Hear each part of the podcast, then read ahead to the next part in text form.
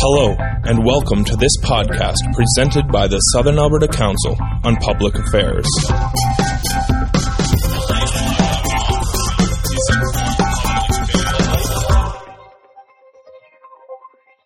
Happy New Year to you, and welcome to another session of SACPA. Uh, we uh, have a good program lined up for you, and we welcome you here, and particularly want to welcome those who have seldom attended or are newcomers today. My name's Austin Fennell, and my role is to be moderator today. The cost of the program and the meal is $11, and you put that in the basket on your table, please. And will somebody at your table please count to see if the money that's collected is correct and matches the number of people at the table? This is a volunteer organization, and somebody caught that on fairly quickly and came over and paid a membership this morning. Is a good time of year to do that if you haven't done so. And that uh, helps to support the costs related to the SACPA. We appreciate the support of various organizations. There is uh, Country Catering, Country Kitchen Catering. Uh, Shaw Television broadcasts uh, the program uh, um, each week. I think it's on Sunday afternoons. Good, so you can check it there if you want to see it again. Uh, CKXU, the FM station at the university, uh, records and uh, and reproduces the program. And the Lethbridge Herald has a reporter here each week, which we appreciate very much. Uh, the outline of the program is that uh, we have our guest speakers speak for 25 to 30 minutes, uh, have our lunch, and then we have a question period uh, beginning about 25 minutes later. we um, have to be appreciative of Barry Robinson making the trip down from Calgary this morning. Don't you agree?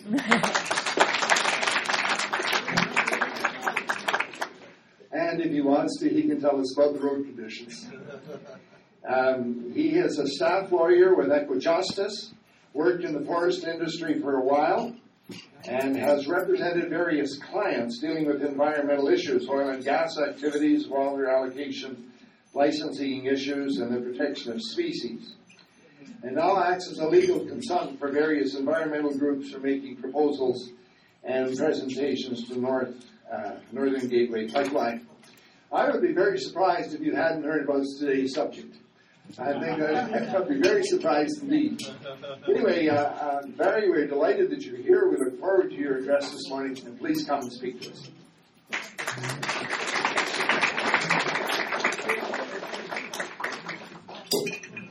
Well, thank you very much uh, for the introduction. Uh, it's a pleasure to be here to speak with you today. And the roads from Calgary to Lethbridge are not great, so stay home. Um, the topic, as shown on the slide, is, is the, does the Northern Gateway Pipeline make sense? The benefits, the risks, the alternatives, and the hearing process. And the, my goal today is to try to give you uh, an overview of the main issues that have arisen at the public hearings into the proposed uh, Northern Gateway Pipeline so far. Uh, they're not over yet. They will continue. And I look forward to uh, having a discussion then to your questions uh, at the end of the, uh, the after we have our lunch. So just in case there are people who maybe aren't familiar with the Northern Gateway Pipeline proposal, I wanted to start with a bit about what it's about. Uh, the Northern Gateway Pipeline is a proposed pipeline that would run from just outside of Edmonton at the Bruderheim area and would run to Kitimat, BC. Uh, it is primarily aimed at moving uh, oil sands oil uh, from the Bruderheim area to the coast. Uh, although it could carry any kind of oil product, really, it could carry conventional oil as well as, as oil sands oil. It actually is two pipelines. The one pipeline to carry the oil from Bruderheim to Kitimat, and then there's a, another pipeline in the same right of way that will carry what's called condensate that will come in by ship to Kitimat and carry that to, to Bruderheim. And what condensate is, condensate is a very light oil product, and it has to be um, the oil that's coming out of the oil sands, which is called bitumen, is quite a heavy product, and it doesn't flow well in a pipeline. So you have to mix a very light sort of oil with it to get it to flow. So the oil that will be running from Bruderheim to uh, to Kitimat is actually about a 70% bitumen oil and about 30% bit of condensate that's mixed in to make it uh, uh, loose enough that it'll flow, so to speak. Pipeline is, is just over 1,100 uh, kilometers long. And of course, then at the Kitimat end, there's a, there's a terminal, uh, tanks uh, there to store the oil in, and then a marine terminal for, for loading that oil onto the ships and also for unloading condensate off of the ships and into the pipeline. The aim is primarily to, uh, to export oil to, to China, Japan, Korea, and somewhat to a lesser extent to, uh, to California.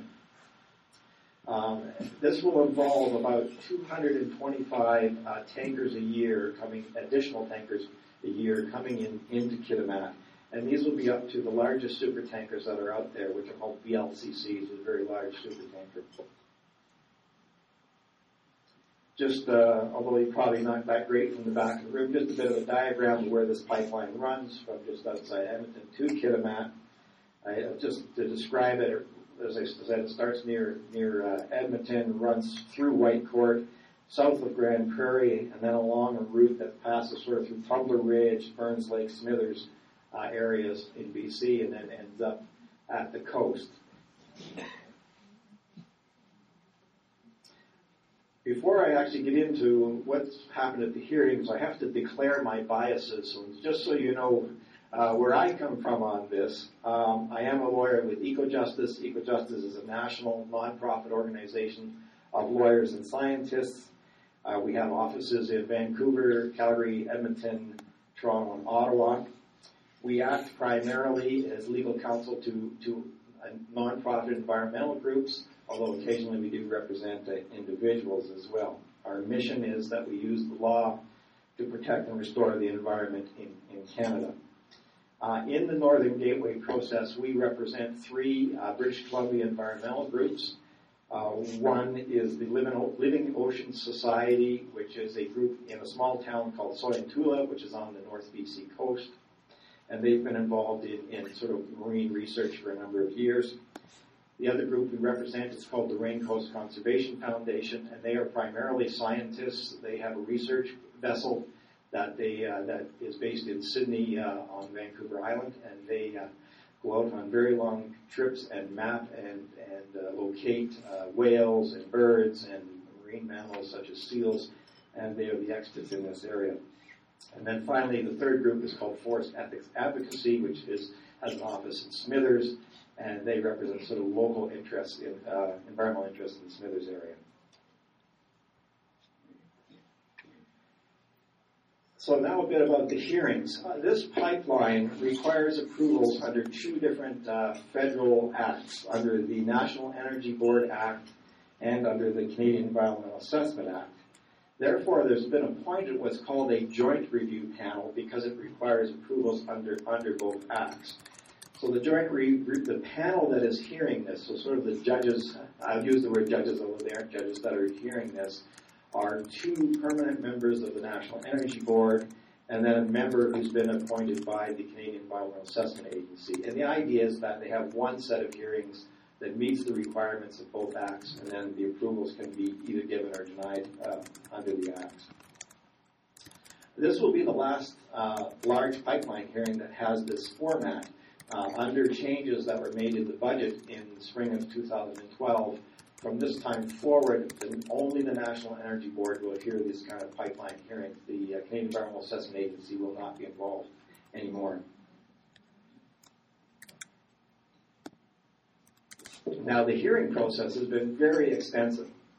They started in, um, well, I should start with, um, uh, there are two type of people involved in the hearing uh, to be heard there.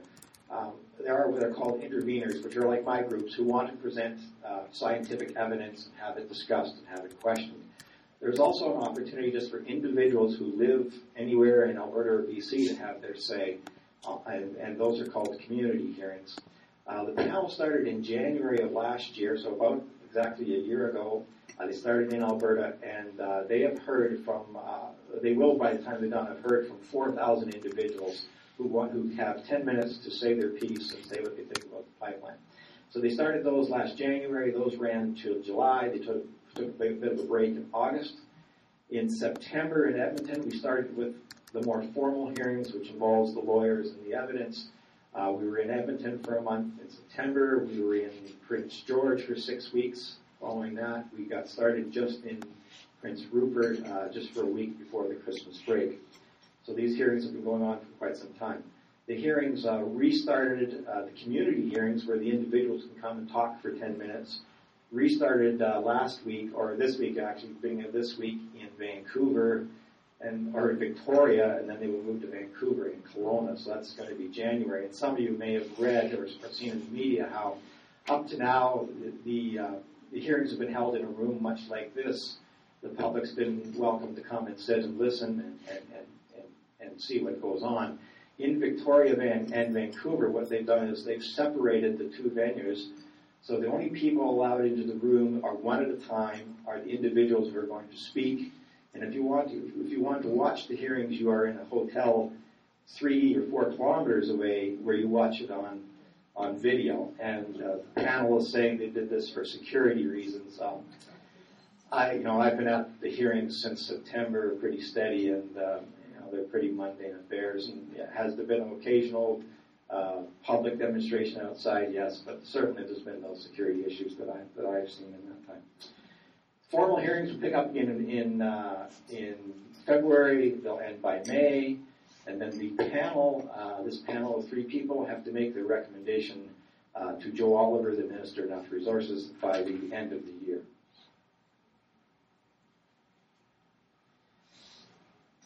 So why does Northern Gateway, and, I use the term Northern Gateway, Northern Gateway, uh, Northern Gateway Pipelines Limited Partnership is just a subsidiary of Enbridge. They're the ones who are proposing the uh, proposing the pipeline. And, and, why do they want this pipeline to the coast? Well, right now, uh, Canadian, as, as, you may know, except for a very small amount, Canadian oil exports are limited to the U.S. We have we have pipelines into the U.S. We don't have other means of getting oil anywhere else. There is a small amount of oil, about 75,000 barrels a day, goes out through a terminal in Vancouver, but it's very small amount. Now, the U.S. Uh, primarily imports, uh, you know, produces 30 to 40 percent of its own oil, but then it imports a lot of oil, uh, primarily from Mexico, from the Middle East, and from South America. And that primarily comes in through the Gulf of Mexico ports and through ports on the east coast of the U.S. And, and really, that oil coming in really sets the price of oil in the U.S. Uh, so, for example, if you are an oil refinery in the Gulf of Mexico and Texas, uh, there's a price set there that you're willing to pay to get your last barrel of oil. You deduct the cost of getting that oil, say, from the Middle East, and that's what the Middle East producer gets. And what, that's what Canada is competing against. And so you may have heard or read in the media about how Canadian oil is being discounted uh, by 20 or 30 dollars a barrel because we're pushing it into the U.S. And that's true. And I, I don't, we could be here all day if we try to analyze how this works. But if you, if you think about sort of oil priced at the Gulf of Mexico, now if the East supplier wants to move that oil farther north into the U.S., the transportation comes, cost comes off of what the East supplier gets. Countering that, you've got Canadian suppliers trying to push oil farther and farther south into the U.S. They'd like to get all the way to the Gulf. But as you do that, you have to deduct the uh, transportation costs to the south, and therefore this is where this, this discount comes in. The problem being the more and more oil that we produce in Alberta has to go somewhere. So the more and more we try to push that south into the U.S., the bigger and bigger the discount that the supplier in, that the producer in Alberta is getting because of the transportation costs. That's probably way more complicated than anybody wanted to hear, but that's the battle that's going on. Matching that, you have China. You have China buying a lot of oil around the world. And in fact, China is so desperate for oil that it pays OPEC more than the world market price in order to get its, its oil. And that's called the China premium. So China actually pays above the world market price to get OPEC oil. So what Enbridge and other producers are, are well, Enbridge isn't a producer, it's a pipeline company, but when the producers they're serving are saying is, wow, if we could get our oil to China, then we're going to get that, that Chinese premium price. And that's really what's behind this, this, this whole proposal, is to, to get that price.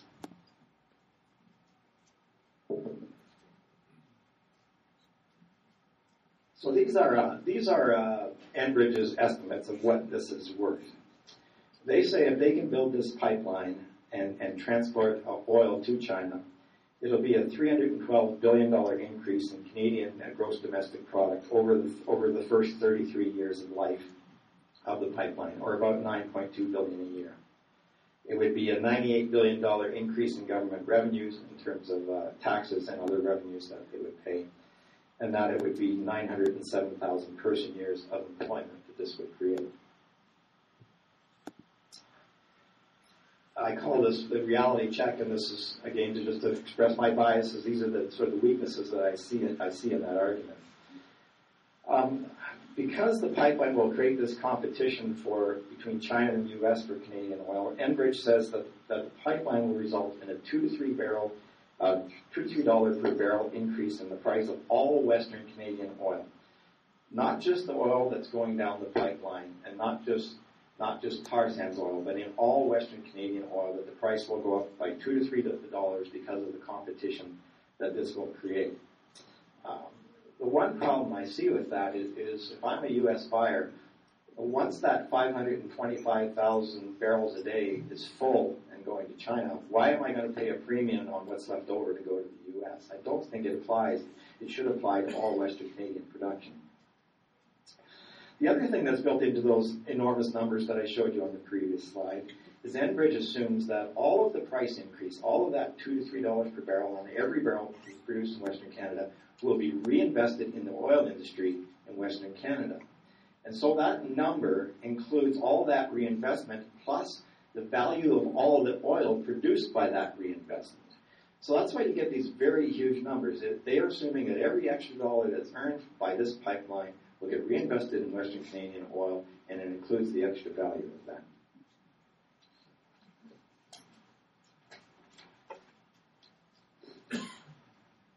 Now, again, the reality check, first point I've already made, why would the U.S. buyers continue to pay a premium once the Northern Gateway pipeline is full? The other question is, will the oil destined for China actually enter the market? And, and we raised this uh, initially in, in, the hearings in Edmonton. And if you think about this, this, one of the situations we have developing now, as you may be aware, is we have a, now uh, more and more uh, Chinese state-owned companies controlling oil production uh, in part in, in, Alberta, primarily in the oil sands. Uh, Chinese state-owned con- uh, uh, producers are part will be part owners of the Enbridge Northern Gateway pipeline, and they also tend to be owners of the shipping companies. So if you are, for example, the Chinese National Oil Company, and you're producing the oil in Alberta, you own part of the pipeline capacity, you own the shipping capacity, and you own the refinery in China, China that this is going to. That oil actually doesn't enter into sort of the free pricing market for uh, for oil. So that raises the question: of, Do you really get this two to three dollar uh, per barrel benefit? Now, when I raised this, uh, you know, the media sort of grabbed onto this. I, I don't want to criticize our media folks in here, but it was sort of like I, I had presented sort of you know, China as the evil well, empire. the element danger is that. And I was saying, no, this is just strictly an economic argument, and it actually has happened in the U.S. before. It happened in Alaska, where uh, Imperial Oil controlled the production and they controlled the refining that was going for it, so the oil never entered the market. This actually led to a big legal case because Imperial Oil just said, well, we're just going to declare a value for this oil. The state of Alaska wasn't happy because they weren't collecting the revenues they thought they should have. So I just question whether, in, in that scenario, with the Chinese control of all these components, whether this, this oil actually does enter the market and drive up the price. The other part of this puzzle is, as I said, right now OPEC gets a premium because China's willing to pay for it. And uh, Enbridge's numbers bank on Canadian companies being able to get that premium price in China. But I wonder, once Canadian companies start stealing market from OPEC, OPEC's, I think, going to react by lowering that Chinese premium. So it also will reduce for Canadian companies, yeah. So what are the risks? Um, I'll start with the risks of the pipeline. Uh, this pipeline will, will cross 773 water courses or, or, streams or rivers, and its length, 669 of them are fish-bearing, and this includes the headwaters of the Fraser, the Skeena, and the Kitimat drainages, and uh, a lot of these drainages are important salmon fisheries uh, in BC. Um, Gateway's own calculation of the risk is that they would have a spill greater than 1,000 cubic meters of oil uh, once every 95 years per pipeline, so once every 47 and a half years you count both pipelines. Um, as someone recently pointed out to me, um, um, when the uh, Alaska pipeline was built, they had sort of similar numbers that the risks were very low in 100 years, that sort of thing. But the first, uh, the Exxon Valdez spill happened within 12 years of opening that pipeline. Uh, we know from, from studies that have been done for, by the government of Canada in northern BC that since 1990, there, there's an existing gas pipeline uh, in the area across BC, and that pipeline has been ruptured five times since 1990 by landslides in, in west central BC. Uh, just another little aside is, is uh, since it's current right now, idle no more, and, and a lot of the protest that's going on is around Bill C-45. Uh, under the old Navigable Waters Protection Act, there were 40 or more of these rivers that would be crossed that would need an approval under the Navigable Waters Protection Act to make sure that the pipeline or the roads associated with it don't interfere with navigation. Under the changes under Bill C-45, that becomes now only three rivers that will need an approval uh, under the Navigable Waters Protection Act. Some more, what are the risks? Uh, some of you may be familiar with, with sort of Enbridge's most famous spill, uh, July 25th, 2010 in Marshall, Michigan, which was near the Kalamazoo River. Um, Enbridge's own criteria say that if the pressure drops in a pipeline, they will shut it down within five minutes. In Kalamazoo, they kept trying to repressurize the line for 17 hours before someone from Kalamazoo phoned their control room in Edmonton and say, you know, there's a lot of oil in the river here. And that was the first they became aware that they had a spill. 843,000 gallons of oil, uh, 320 people reported uh, health symptoms. Um, to date, the cleanup costs have been $767 million, but the cleanup is ongoing. And, and the problem with this is uh, conventional oils that travel in, to date in most pipelines float on water. You can use skimmers and booms and other things to get the oil off. Dilbit or mixed condensate bitumen, what happens once it spills is the condensate evaporates off and then the remaining bitumen sinks. So why they're, they're having such high costs in getting to Kalamazoo is they are literally trying to dredge the oil off the bottom of the river now. And that cleanup continues on. Uh, the U.S. National Transportation Safety Board's uh, study of the Kalamazoo spill concluded that there was a culture of deviance in the Enbridge control room in Edmonton. Just so you're aware, all of Enbridge's pipelines in North America are controlled out of the control room in. And uh, what, they, what, they, meant by a cult, culture of deviance is that the operators in that room weren't following the, their own safety procedures that were in place, and that's why it took 17 hours to detect. We found through our research that uh, between 1995 and, and 2010, Enbridge has been fined in the U.S. or Canada 29 times uh, for safety and, and, environmental violations.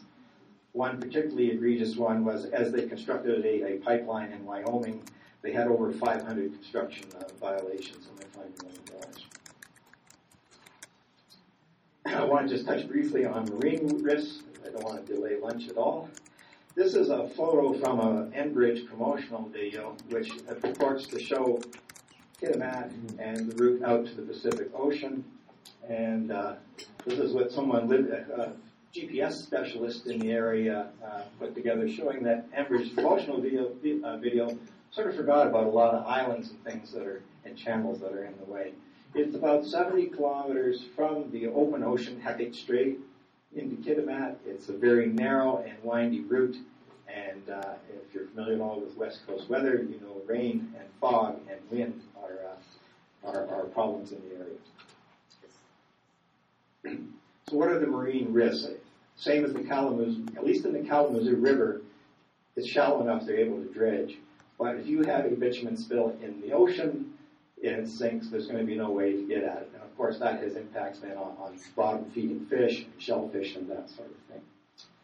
The other impacts that, that my clients particularly are concerned about because they're West Coast folks is impacts particularly on whales. Uh, first of all, you have noise impacts. Right now, there's there is some shipping traffic in and out of Kitimat. There are some tankers, smaller tankers in and out of there. It's about 25 a year.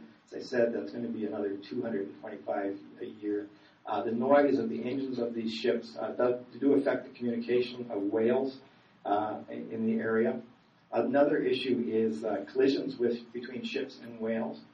Uh, now, for, for some reason, uh, and the biologists have explained it to me, that fin whales, which are just smaller whales, particularly susceptible to getting hit by, by ships. That's the way they feed. They feed and then they suddenly come to the surface, so they, they tend to get struck.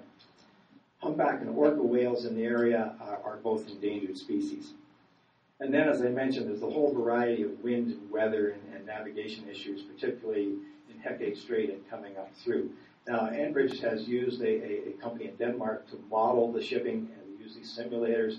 But the maximum wave they've modeled is four meter wave uh, in Hecate Strait. Uh, Brian Falconer, who is the captain of Raincoast's uh, research vessel, you know, tells me that he's been in 14 meter waves in that strait, and that he's been stuck for, for two or three days in one location where he says he couldn't see the end of the boat because of the fog.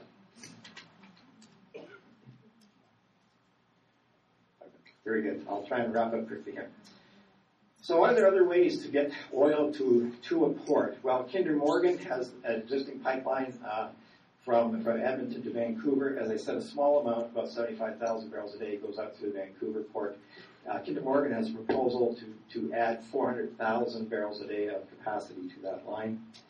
Enbridge has plans to reverse their current line from Sarnia. It used to flow from, from Portland, Maine, and bring in foreign oil to Sarnia. They, they want to turn that around to take Canadian oil from Sarnia uh, to Portland, Maine, where it can go out by ship. Um, as you're all familiar, probably Keystone XL is a proposal by TransCanada Pipeline to get oil to the Gulf Coast and uh, it's still waiting U.S. approval, although the southern leg is being built right now. We're seeing more and more rail alternatives uh, to pipelines. Uh, we're seeing all kinds. We're CN and, and CP both moving more oil by rail than they ever have before. There's a, even a proposal to build a new rail line directly from Fort McMurray to Alaska, which would then take the oil out through the Alaska pipeline into the port of Valdez. So what is this really about? and I'll, I'll maybe end, end here. This is really about oil sands production. Right now, oil sands production is 1.6 million barrels per day. The predictions in the industry are already approved would take that to 4 million barrels per day by 2030.